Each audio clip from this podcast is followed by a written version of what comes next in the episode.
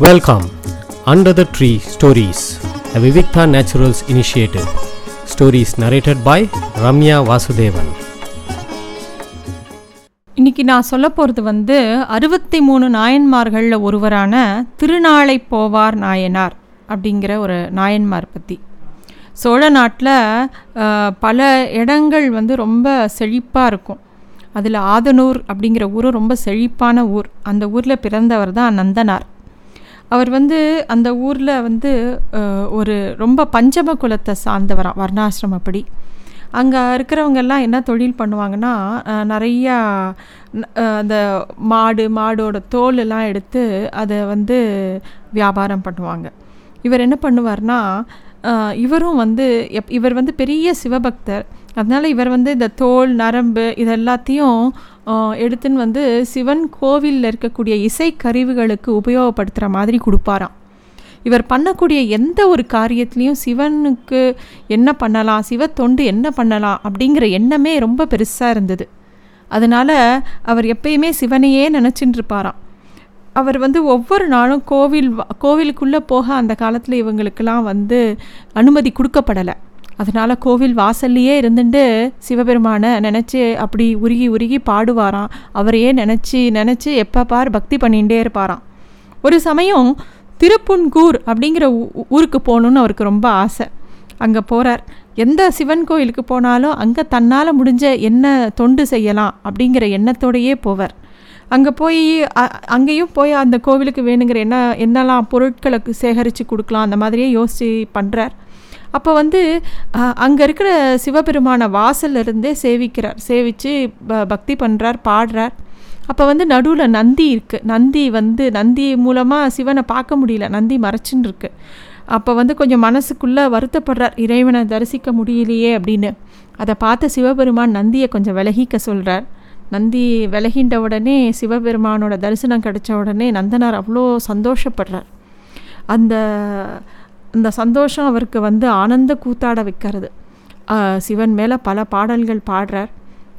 அப்படியே அவர் வந்து அந்த கோவிலை சுற்றி வலம் வரைச்ச ஒரு இடத்துல வந்து ந- நல்ல ஒரு குளம் பண்ணலாம் அப்படிங்கிற மாதிரி ஒரு பள்ளம் இருக்குது அதையே ஒரு குளமாக பண்ணினா என்னன்னு அவருக்கு தோன்றுறது அவர் வந்து தன்னோட உடல் வலிமையை வந்து சிவபெருமானுக்கே சிவத்தொண்டு செய்யணும்னு சொல்லிட்டு குட குளம் வெட்டுறார். அது வந்து சிவபெருமானுக்கு மட்டும் இல்லை அங்கே இருக்கிற ஊர் மக்களுக்குமே ரொம்பவும் உபயோகமாக இருக்குது நமக்கு இதை நமக்கு இதனால் ஏதாவது பயன் உண்டா? இதனால் நமக்கு ஏதாவது புகழ் வருமா? அப்படிலாம் அவர் ஒரு நாளும் யோசித்தது இல்லையா? எப்பயுமே தன்னால் இன்னொருத்தருக்கு என்ன உபயோகமாக இருக்கும் அப்படின்னே யோசிக்கக்கூடிய மனம் படைத்தவரா நந்தனார். அதனால் எந்தெந்த கோ எந்தெந்த சிவஸ்தலத்துக்கு போனாலும் அங்கே வந்து குளம் வெட்டுறதோ இல்லை தன்னால் ஆன இசைக்கருவிகளுக்கு உண்டான தோள்கள்லாம் கொடுக்கறதோ இதே ஒரு கைங்கரியமாக பண்ணிட்டு வந்தார். அதாவது என்ன சொல்லுவான்னா அவர் வந்து சிவனடியார்களை நீராட்டலை சுவா ஸ்வா சிவனுக்கு அபிஷேகத்துக்கு இது நீர் சுமந்து தரல.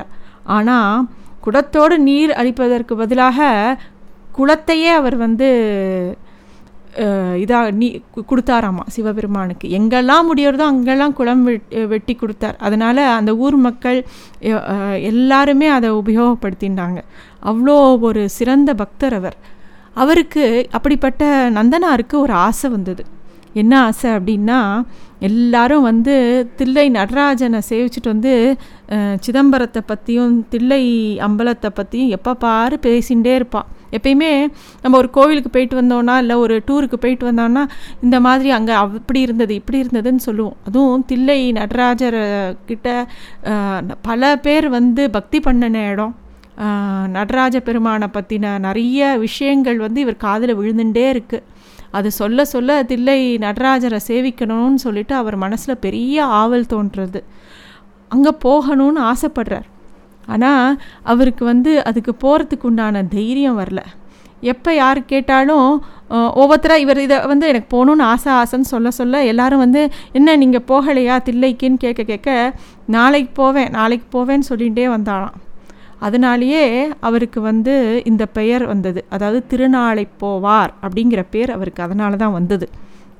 அவருக்கு வந்து என்ன எண்ணம்னாக்கா அந்த இன்னொரு விஷயமும் சொல்லுவாள் அவர் ஒரு பண்ணையில் அடிமையாட்டம் வேலை பார்க்குறார். அவள் வந்து இவருக்கு போகிறதுக்கு அனுமதியே கொடுக்கல. அதனாலேயே அவர் போகாமல் இருந்தார் அப்படிங்கிற ஒரு விஷயமும் சொல்லுவாள் ஆனால் இவர் என்னன்னாக்கா அந்த தில் அதாவது சின்ன ஊர்களில் சின்ன சிவன் கோயில் இருக்கும். வாசலேருந்தே பார்த்தா சிவபெருமான் தெரியவார் சேவிக்கலாம்.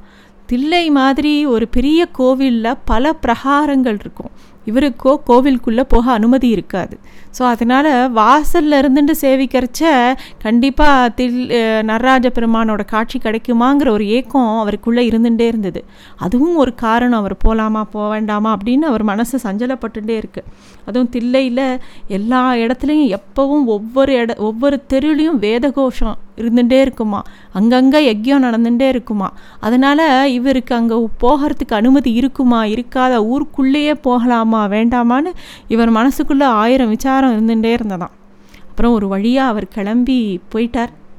தில்லைக்கு போய் அங்கே வாசலில் அந்த கோவில் வெளியிலேயே நின்றுட்டு உள்ளே போக முடியாமல் வருத்தப்பட்டுன்னு அங்கேயே இருந்துட்டே அந்த கோபுரத்தை சேவிச்சுட்டே இருக்கார். அப்போ வந்து இவர் க கனவில் வந்து சிவபெருமான் வந்து ஒரு வே இது அக்னியில் அக்னி ஒ- ஸ்நானம் பண்ணி கோவிலுக்குள்ளே வாங்கோ அப்படின்னு அவர் கனவுல வந்து சொல்கிறார் உடனே இவர் சந்தோஷப்படுறார். அதே விஷயத்த சிவபெருமான் அங்கே இருக்கக்கூடிய அந்த கோவில் கோவிலில் வேலை பண்ணக்கூடிய கோவில் புரோஹி இவா கிட்டேலாம் பட்டாச்சாரியார் அவா கிட்டேலாம் வந்து சொல்கிறார் இந்த மாதிரி அங்கே இருக் இந்த மாதிரி ஒரு பக்தன் வந்திருக்கான். அவனை வந்து அக்னியில் ஸ்நானம் பண்ணி அவனை அழிச்சின்னு வாங்கோ அப்படிங்கிறார். அந்த தில்லைவாழ் அந்தணர்கள்லாம் பெரிய வேத கோஷத்தோட இவரை வந்து மேற்கொண்டு அழைக்கிறா. இவரும் அக்னியில் மூழ்கி எழுந்து வரார்.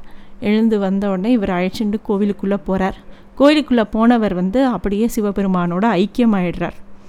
அப்படியே பகவானை அடைஞ்சிடுறார். இதுதான் வந்து நந்தனாரோட கதை.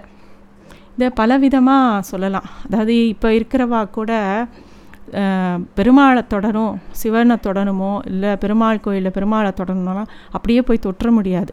மந்திர ரூபமாக ஒரு உடம்பை எடுத்துக்கணும். அதுக்கு சில மந்திரங்கள் உண்டு. அப்படியே போய் தொற்ற மாட்டான் அது மாதிரி இவருக்கும் ஏதோ ஒரு சுத்தி பண்ணிட்டு உள்ள அழிச்சின்னு போனதாக கதை உண்டு. இந்த நந்தனார் சரித்திரத்தை கோபாலகிருஷ்ண பாரதி அவர்கள் வந்து ரொம்ப அழகாக எழுதியிருக்கார்.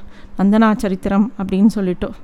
மாயவரத்தில் அவர் வந்து அவருக்கு ரொம்ப ஆசையாக அதாவது தமிழறிஞர் மீனாட்சி சுந்தரம் பிள்ளை அந்த அதுக்கு வந்து ஒரு முன்னுரை கொடுக்கணும் அப்படின்னு சொல்லிட்டு. பிள்ளைவாழ் பாடல்கள் எல்லாம் பார்த்துட்டு இலக்கண மரபை ஒட்டி இல்லை அப்படின்னு சொல்லிட்டு எழுதி தரமாட்டேன் அப்படின்னு சொல்லிடுறார்.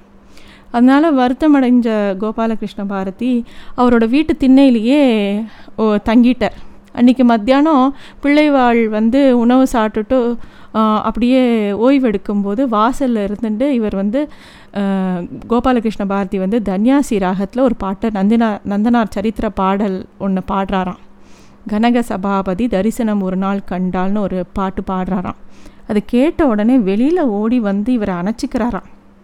யாப்பிலக்கணம் இலக்கணம்லாம் இல்லாத போனாலும் மனசை தொடர மாதிரி இருக்கு உன்னோட சங்கீதம் அப்படின்னு சொல்லி வாழ்த்தி முன்னுரை எழுதி கொடுத்தாராம். தியாகராஜ சுவாமிகளும் நந்தன சரித்திர பாடல்களை கேட்டு மகிழ்ந்து தான் ஆபோகி ராகத்தில் தில்லை சபாபதி வேறு தெய்வம் சமானமாகுமா அப்படிங்கிற பா பாடலை பாரதிய எழுதுறதுக்கு ஊக்குவித்தாராம். இந்த மாதிரி பல சம்பவங்கள் உண்டு நந்தனார் சரித்திரத்தை பற்றி அவசியம் படிக்க வேண்டிய ஒரு சரித்திரம் நன்றி Thanks for listening to Stories Under the Tree, a Vivikta Naturals initiative.